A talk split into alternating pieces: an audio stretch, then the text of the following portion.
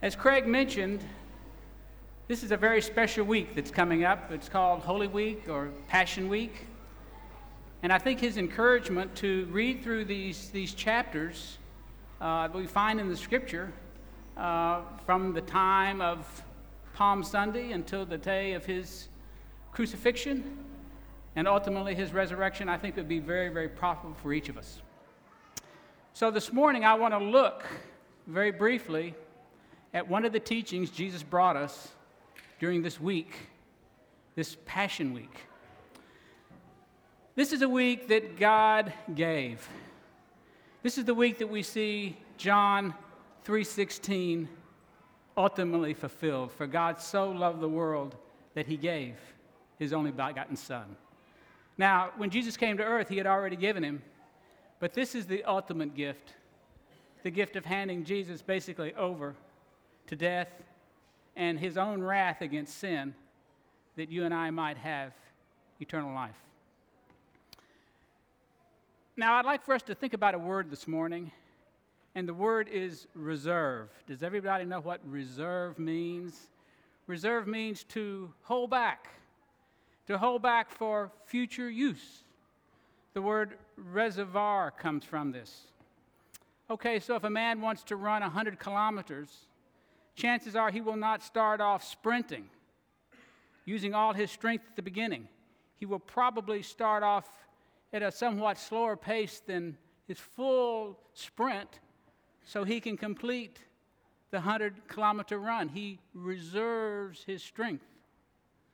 A sower may go out to sow a field, but he knows that, you know, tomorrow it may rain and the next day there may be a great wind. So if I use all my seed today and tomorrow it rains, then I don't have another chance. So maybe I'll use a third of my seed today. And then if it doesn't rain tomorrow, maybe I'll keep another third of my seed back. So if there's a big wind the next day, my seed won't be blown away. So he will reserve, he will reserve his seeds for future need. And then we talk about, let's say there's a river that runs in and feeds this village. But once a year, this river dries up, and the village finds it very tough to receive water. So, what do they do? They, they build a dam and they build a lake, they create a reservoir. And then from this reservoir, when the droughts come and the sun shines, they're able to take water from the reservoir to feed the village through the summer. So, the whole concept of reserve is something that you and I are all familiar with. Now, the text I'd like to speak to you from this morning is found in the 12th chapter of John, verses 20 through 28. And this dialogue takes place in John directly after Palm Sunday, after his triumphant entry into Jerusalem. And we don't know exactly where in the week it falls. It may, it certainly wasn't that day. It could have been the Monday or the Tuesday. It could have actually been Thursday. It could have been Friday, the day of his very betrayal, the day that he had dinner with his, last, with his disciples. It may have been that day. But it was certainly one day prior to Palm Sunday before he was turned over to Pilate and was sentenced and crucified. Okay, we're told in this reading that there were some Greeks that also went up to the festival to worship. And these Greeks went up to Philip and said, We, we wish to see Jesus. And we're told that Philip found Andrew, and Philip and Andrew went and told Jesus. And then Jesus replied, The hour for the Son of Man to be glorified has come. Now, he's mentioned this hour before, but the first time he mentions it's in the second chapter of John when Jesus and his disciples are at this wedding and they run short on wine. And the mother of Jesus comes to Jesus and says, They have no wine. And Jesus says, He looks at her and he says, What do you have to do with me? What do you want me to do? My hour has not yet come. That's the first time he refers to it in the book of John. But now in the 12th chapter of John, he says, The hour has come. That hour I was talking about in John 2, it hadn't come today. This hour has come. And in John 17, he says, Father, the hour has come. This is the hour. This is the hour where Christ will be glorified. And then he says, truly, truly. And when Jesus says truly, truly, he says, I really mean this, I really mean this. Unless a grain of wheat falls into the ground and dies, it remains alone. But if it dies, it brings forth much fruit. And then he says, He who loves his life will lose it, and whosoever hates his life in this world will keep it into eternal life. And whosoever serves me will be with me where I am. And where I am, my servants will be. And he who serves me, my Father will honor. And then it's like he thinks about what he just said about that grain of wheat falling into the ground. And he says, Now my soul is troubled. Very seldom do you hear Jesus talk about being troubled. He seems not to have troubles, but he says, Now my soul is troubled. And then it's like he's talking to himself, Father, what should I say? Save me from this hour? It's like he rehearses the truth to himself. No, for this purpose I came into this hour. Father, glorify yourself. And then this, we're told that a voice came from heaven that said, I have glorified myself, and I will glorify myself again. Okay, let's think about that grain of wheat. This is, this is Jesus' teaching today. Unless a grain of wheat falls into the ground and dies, it remains alone. But if it dies, it brings forth much fruit. Okay, what do we have if we have a grain of wheat? Well, we have something that's been created by God to do something, to produce, to yield fruit, to multiply. It is, it is, it is a produce of God's intellect, His will, His life.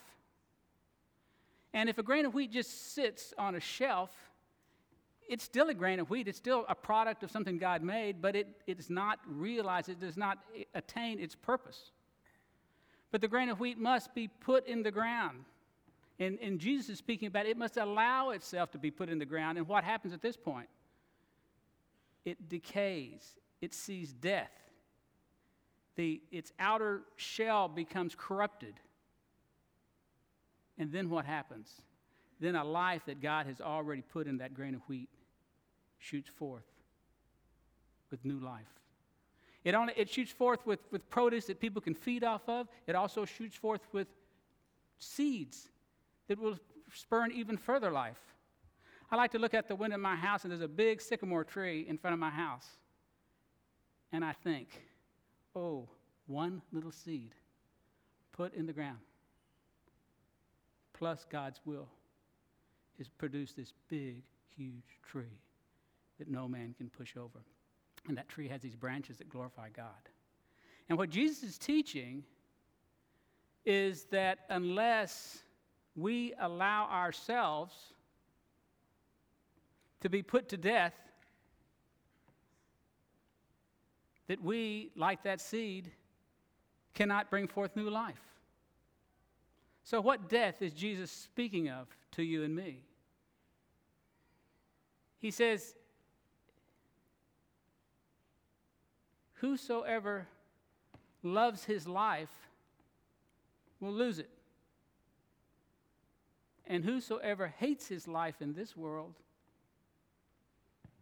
will attain unto everlasting life. Another gospel says, He who seeks to save his life will lose it. Whosoever loses his life will save it. But it's this whole, pro- it's this whole idea that we must give up something to obtain something. So, what life must you and I give up to attain the life that He wants us to have? It's the life of self. It's the life of self love. It's the life of my interest in my universe. It's the life that draws its life from this world and the things of this world The scriptures tell us do not love the world or the things of this world. The lust of the flesh, the lust of the eye, the pride of life, they are of this world, and the world passes away and the lust thereof. He who loves this world, he who brings his life from this world, is like that seed that never throws himself into the ground and dies. And that person never, that person will never receive the life that God intended him to have. Now, in the 14th chapter of Luke, there's a story, a parable about a, about a man who was a landowner, and he had a servant that worked for him who was dishonest. And he caught him in his dishonesty, and he was going to fire him. But we're told that the servant was very shrewd, and he thought, well, I, I can't beg. I'm too proud to do that, and I don't have enough strength to work, so I know what I'll do. So he called his master's debtors to him, those who basically owed his master money, and said to the first, You know, how much do you owe my master? And he said, Well, I owe him a hundred measures of oil. He said, Well, write a bill for 50. And then he called the second one. He said, What do you owe my master? And he said, Well, I owe him a hundred measures of wheat. He said, Well, here, take write this bill and, and for 50. And then it says that the master looked at his servant and he said, and, and, he, and he actually complimented his servant on his, his shrewdness. And then there's a most amazing verse. The scripture said that the men of this world, the men of this, the sons of this world, are wiser in their day than the sons of the kingdom. The men of this world are wiser in their day than the sons of the kingdom. What do you think he meant by that? Does that mean that they, they can, they're smarter, that they can figure things out? What he meant by that verse was that the men of this world will give themselves without reservation to that which is passing and temporal, that which they can never take with them, that which will ultimately fail. Men of this world without reservation give themselves to this world. They'll neglect their health, they'll neglect their families,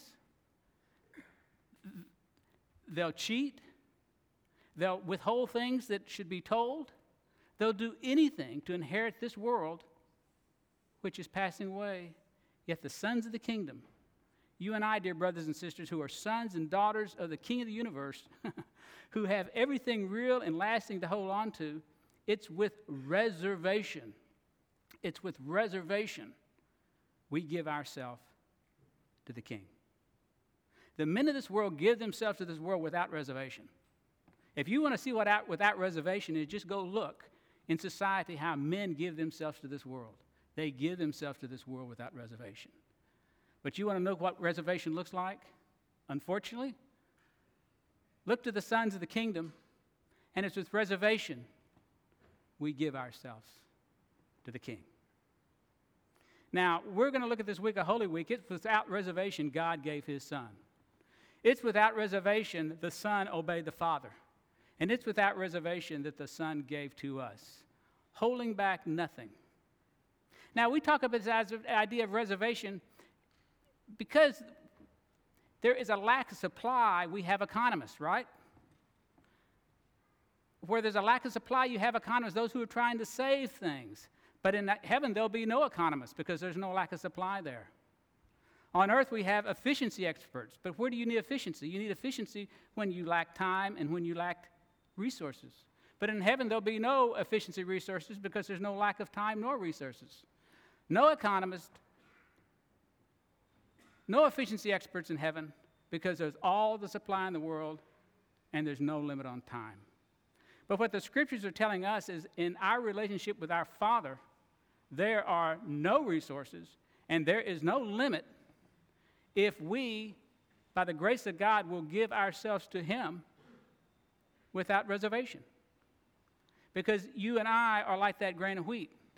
If we refused to be put in the earth, if we refuse to die, then that life of Christ, that life that God has recreated you and I to have, will never spring forth through us. And it's that life that you and I were saved to experience, saved to express before this world. And Jesus said, Now my soul is troubled. He himself had the same temptation. What should I say? Father, save me from this hour? No, it's like he rehearses the truth. No, for this purpose I came to this hour. Father, glorify yourself. Okay, what are you and I reserving? What are you reserving today from God? Is it your work? Is it your education? Is it your schooling? Is it some habit? Is there anything you're reserving from God? Well, think about it. And why do you hold on to it? Why do I hold on to it? Well, we hold on to those things that we draw life from. We hold on to those things that give us security. We hold on to those things that encourage us. But, brothers and sisters, everything in this world, there's nothing secure here. There's nothing that ultimately will fulfill. Nothing. So, how do you and I let go of those things that we are reserving from God? How do we hold on from those things that, that keep our hands so full that we can't hold on to Him? Well, what you and I have to do is just be still for a moment, reflect on how much God loves us, reflect on how He controls the whole universe how He knows your name, how He knows the number of hairs on your head, how He knows you the second you fall asleep, how He knows your first waking thought, how He knows every word on your lips before you speak it, every thought in your mind before you think it. He's in complete control. He perfectly loves you. And then slowly you can start letting that kind of that thing that you're clinging to, reserving, you can kind of let that go. When you and I allow the Lord to soak our minds with the fact that He is in complete control of everything, always in control, and He loves us totally and completely. You know, the, one of the biggest mistakes in life is thinking that we're in control. And what is all this idea about reserve about? That reserve is being in control. Being res- in control of this, being in control of that, being in control of this, being in control of that. Why? Because subconsciously we know things are not in control, but we just get out of control as we try to control that which is uncontrollable. But God is absolute control. He's in, the universe is His, stars are His, He knows them by name, and He knows every one of our names. He's looked into every day of your life. He sees the day of your death. He knows the people who will be attending your funeral.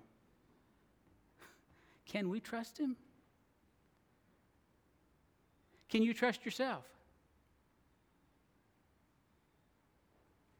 You know, if you trust yourself, I promise you it will be 100% failure 100% of the time over the long run. Maybe not today, maybe not tomorrow, but over the long run. But if you and I trust our Father, if you and I thrust ourselves, trust all our cares, our worries into His hands and onto Him, it's 100% success 100% of the time.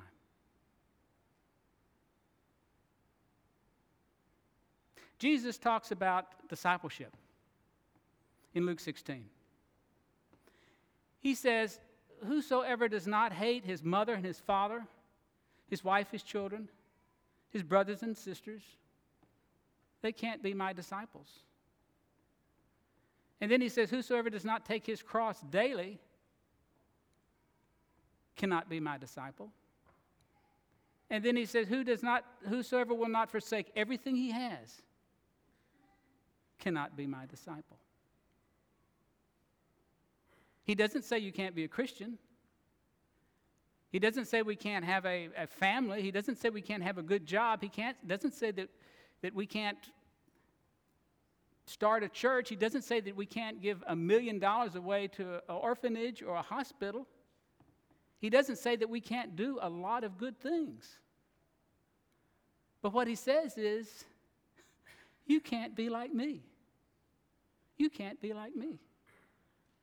Because, yes, my love for my father was so great that every other relationship in the whole world just seemed like hatred compared to the love that I had for my father. And yes, every day I have said no to myself. and yes to my Father. Jesus lived a life emptied, saying yes to his Father. And then, oh, yes, I gave up everything. I gave up heaven. I gave up everything. And I'm ultimately going to go through hell without grace for you.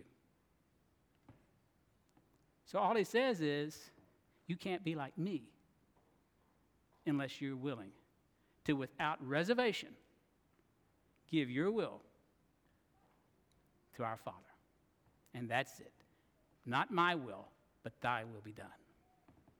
So let's talk about without reservation this week of Easter. So Jesus' hour does come. It comes that Friday night in the garden. And Jesus does exactly what he says he doesn't want to do in John 12, where he says, No, no, no, no, for this purpose I came to the world. Now you find Jesus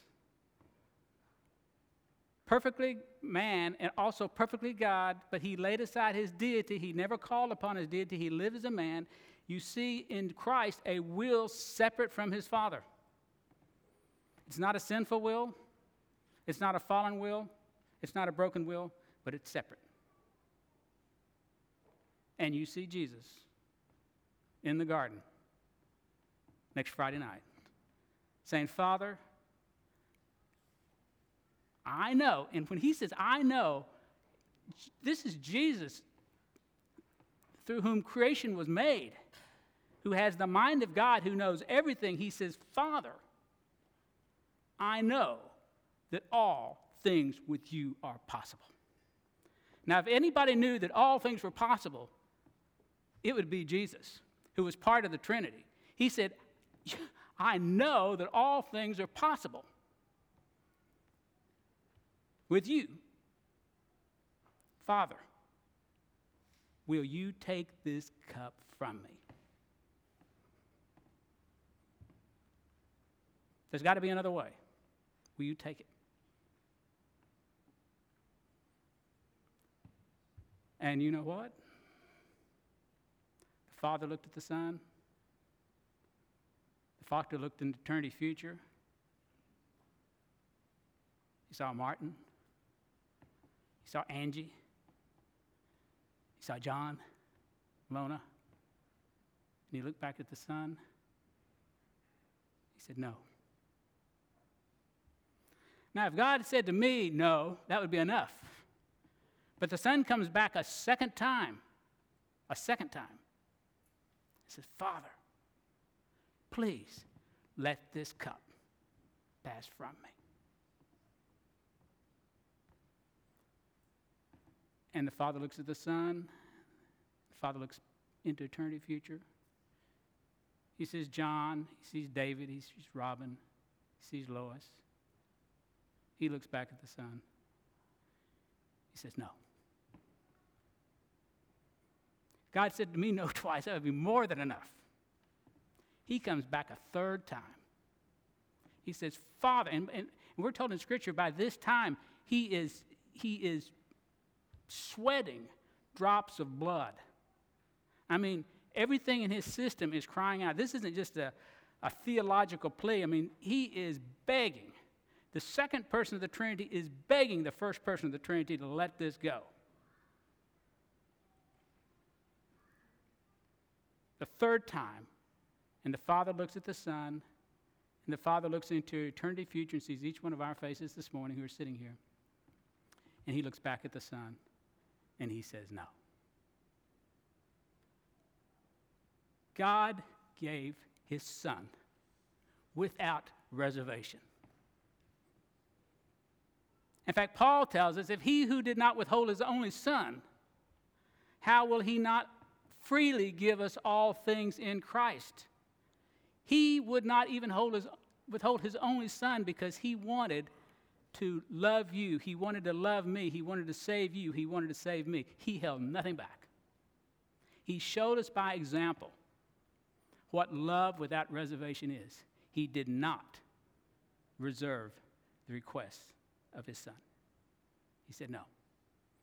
because he wanted to love you and I without reservation. And he wanted you and I to understand what it cost the Father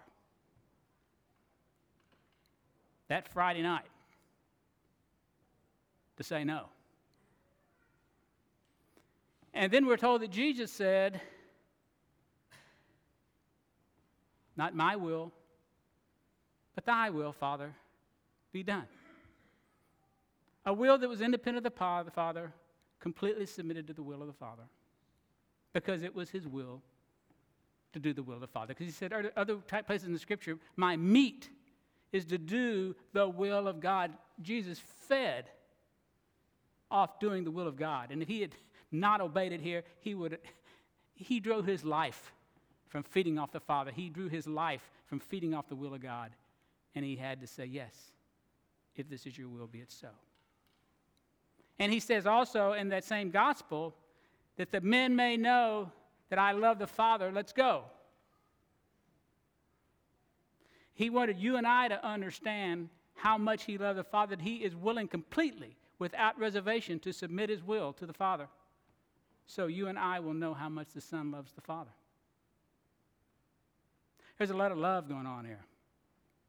The Father is showing his love for you and me. The Son is showing his love for the Father. And then what does the Son do? And why was it such a grievous thing for Jesus to grow through Calvary. Was, why was it so grievous? You read of Stephen, the martyr. He said, You know, I see Jesus standing at the right hand of God the Father. You know, it was a worshipful experience. You see Peter and John beaten, and the other apostles beaten, and they rejoiced because they had the privilege of being beaten. You see Paul and Silas beaten, and they're singing because they had the privilege of being beaten. You see and read of believers of the first century who were used as candles in Nero's garden, and they would sing as they were being burned. How did that happen? Well, those people had something called grace. Grace. And grace is the thing that empowers you and I to do the will of God. The first time you and I encountered grace was the day we were saved. By grace are you saved through faith, and that faith is not even of yourself, it's a gift of God. Your faith that allowed you to have salvation didn't come from you, it came from God by His grace. But then the rest of the life, uh, the rest of our life is learning to live by the grace of God. And Jesus was born in grace, he had lived a grace filled life, but now he's going to Calvary without grace. No grace. No grace, no God, nothing to hold on to. And we see in the Gospels what man could do to him, starting that night where they beat him, starting Friday morning where they flagellated him, and then man nailed him to the cross. But then we say in the sixth hour, which is 12 noon until 3, that a darkness came upon the face of the earth. The scripture says, God says, I have pure eyes than to behold sin. God's eyes are so pure, they cannot behold sin. And God laid upon Christ on Calvary the iniquity of us all. And then he judged Christ for sin. And let me tell you how great the power and the anger and wrath of God is against sin. It's equal to his love. God's wrath against sin is equal to his love. His love for you and his love for me. And the reason his wrath is equal to his love is because sin is the very thing that keeps him from the objects of his love, which is you and me. Sin separates him from you and separates him from me. So, equal to his love for us is his anger and his wrath against sin. And he took all that wrath, equal to his love, and he laid it upon the Son. That's why Jesus said, My soul is troubled, because he knew exactly what he was going to bear. Exactly.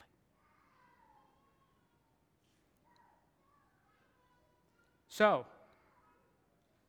we got a week ahead of us, a week to reflect on Easter, a week to reflect on his resurrection, his new life. But Jesus is calling each of us to be disciples, not just Christians, but disciples. More than a Christian, a disciple, to be like him. And he says, Whosoever does not hate mother and father and brother and sister and son and daughter cannot be like me. Whosoever does not say no to himself and yes to his, my Father's will every day cannot be like me. And whosoever does not forsake, let go of everything he's holding on, everything he's clinging to for life, cannot be like me. And his question to you and me can you follow me? Can you follow me? But the truth of the matter is, it sounds like a dreary ending, but no. Unless a grain of wheat falls on the ground, it just remains alone. But if it dies, if it, if it, it dies to all those things that it draws life from, it becomes something new. And we're not giving up anything by letting go. All we're giving up is things we're holding on to that corrupt us, defile us, ultimately will break us. And when we give our will to Him, when we say, like Christ did, not my will, Father, but your will be done, whether that's in the business or in the embassy or in school or just an everyday walk in the family, what happens? New life comes up in us. But what is that life? That life is the life of Christ living in you, living in me. And each of us was saved and recreated so we could experience the life of Christ in us today. Now, if there's anybody here this morning who never has asked Christ to be their personal Savior, I want you to know that God so loved the world that without reservation, He gave His Son 2,000 years ago. That if you will believe in Him, your sins will be forgiven. I don't care what your sin is. I don't care if you've murdered somebody. I don't care if you've cheated on your wife. I don't care if you've stolen from your parents. It doesn't matter what you've done. There's nothing you can do to disqualify you from His forgiveness. And you might say, well, you know, I've lived a pretty good life. I'm, I'm, I'm okay. I know God loves me. Let me tell you, you can't live, there's nothing you can do to commend yourself because God is completely holy. He must judge all sin, and every one of us was born in this world in sin, in trespasses and sin. We came to this world with the nature of Adam, flawed spiritual DNA, and all have sinned fallen short of the glory of God, and God does and will judge sin. So he offers you today his free gift of forgiveness through Christ. And it's just as simple as saying, Lord Jesus, I accept you as my Savior. I accept you as my Savior. Thank you for dying for my sins. Say that in your heart, and you will be saved. Now, what can we do this week to kind of rehearse all week long, you're going to be hearing about, you're going to be thinking about, not my will, but thy will be done. That's what Jesus said on the cross. But can we start saying that in our own lives? Not my will, Father, but thy will be done? You know, it's always better to do somebody else's will than your own. Even in your family this week, are you going to have a chance to say, Father, not my will, but thy will be done? Opportunity to defend yourself, not my will, Father, but thy will be done. Not my will, but thy will be done. I'm going to very briefly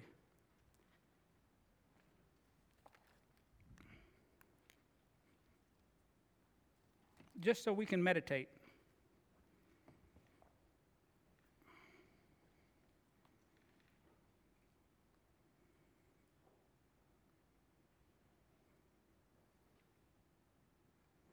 Want us to meditate on the prophecy of Isaiah.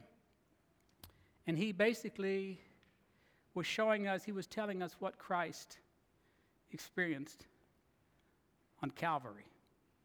And I just like to think about these words and just, you can close your eyes, it doesn't matter, but just, just let's understand the price that he has purchased us with. And he said, if you want to be my disciples, not my will, Father, but thy will be done. Isaiah 53, starting verse 4 Surely he has borne our griefs and carried our sorrows. We esteemed him, we looked at him stricken, struck down by God, and afflicted. He was wounded for our transgressions, he was bruised for our iniquities. The chastisement for our peace was upon him, and with his stripes we are healed. All we like sheep have gone astray. We have turned everyone to his own way, and the Lord has laid upon him, Christ, the iniquity of us all. He was oppressed, he was afflicted, yet he opened not his mouth. Like a lamb that is led to the slaughter, like a sheep that is before its shears, it remains silent. So he did not open his mouth. By oppression and judgment he was taken away. And for his generation, who considered that he was cut off out of the land of the living, stricken for the transgressions of my people? And they made his grave with the wicked and a rich man in his death. That tells of him being put in Lazarus' grave. Although he had done no violence and there was no deceit in his mouth, yet it was the will of the Lord to bruise him, and he has put him to grief when he makes himself, Christ, an offering for sin. He shall see his offspring, he shall prolong his days, and the Lord will prosper in his hand. We're talking now about the new fruit, the new life that's going to become of this seed that allowed itself to be cast in the ground. By his knowledge shall the righteous one, my servant, make many to be accounted righteous. He shall bear their iniquities. He gives you and I a 100% score. He gives us the pass. My righteous one, my servant, will make many to be accounted righteous. He shall bear their iniquities. Therefore, I will divide him a portion with the great. He shall divide the spoil with the strong, because he poured out his soul to death. He was numbered with the transgressors, yet he bore the sin of many and made intercession for the transgressors. That, brothers and sisters, is just a smite picture of what our Savior did for us. He went through hell, the wrath of God, without grace, that you and I never have to experience anything without grace. Everything is going to happen in your lifetime. Everything. You live long enough, you're going to see your children die. You live long enough, you see your spouse die. You're going to live long enough, you see your job go away. You're going to live long enough, you're going to see your strength fail. Everything is going to happen to each of us. And we can go through that like Cal- Christ went through Calvary without grace, or we can go through those instances in life with grace, like Stephen went through his stoning, full of grace full of grace, full of life. And that's what he, he came to purchase you and I so we could have the abundant life, the abundance of grace that he had as a man on earth and that he wants you and I to have. We have the Holy Spirit to give us life. We have the Son at the right hand of God interceding for us. And we have the Father who's got us covered completely. And he's saying, just trust, just trust all that you know of yourself, all of your security. Look to me and me alone for your security. Brothers and sisters, to the, to the extent we look to anything other than Christ, we don't look to Him. I have men come to me and say, Rick, talk to me about the, about the balanced life. How do I balance, you know, being so heavenly minded I'm no earthly good, or so earthly good I'm no heavenly minded? Well, you know what's interesting thing? The only person who has to talk about balance is the man who walks on top of a fence. That's the only person who has to talk about balance. If you fall on one side, it's not an issue. If you fall on the other side, it's not an issue. If you're on this side of the fence, if you and I have not let go, if we're like that grain of wheat sitting on a table, He's not using us. And you know what? If you and I are sitting on a fence trying to balance between the two, He's not using us either. The only way God can use us is if we fall over here. We become like a grain of wheat that dies, died our own self love our own interest, our own security, our own trying to order things, and put it all in His hands. And then what happens? Then the life of Christ starts being produced in you and me, in our families, in our relationships, in our work, wherever we go. We don't have to change any of those things, but we show up in those places a leaf of new life, the life of Christ. Let me close this in prayer. Father, thank you for this beautiful story that Jesus told us. But thank you, Father, for the beautiful story that we have been recorded, have recorded. Father, thank you that you, without reservation, gave your Son to us. Thank you, without reservation, he submitted his will to you. Thank you, without reservation, he cast himself into hell for us. And thank you for, without reservation, you offer your love and your forgiveness and your power and your strength and your new life to each of us in Christ.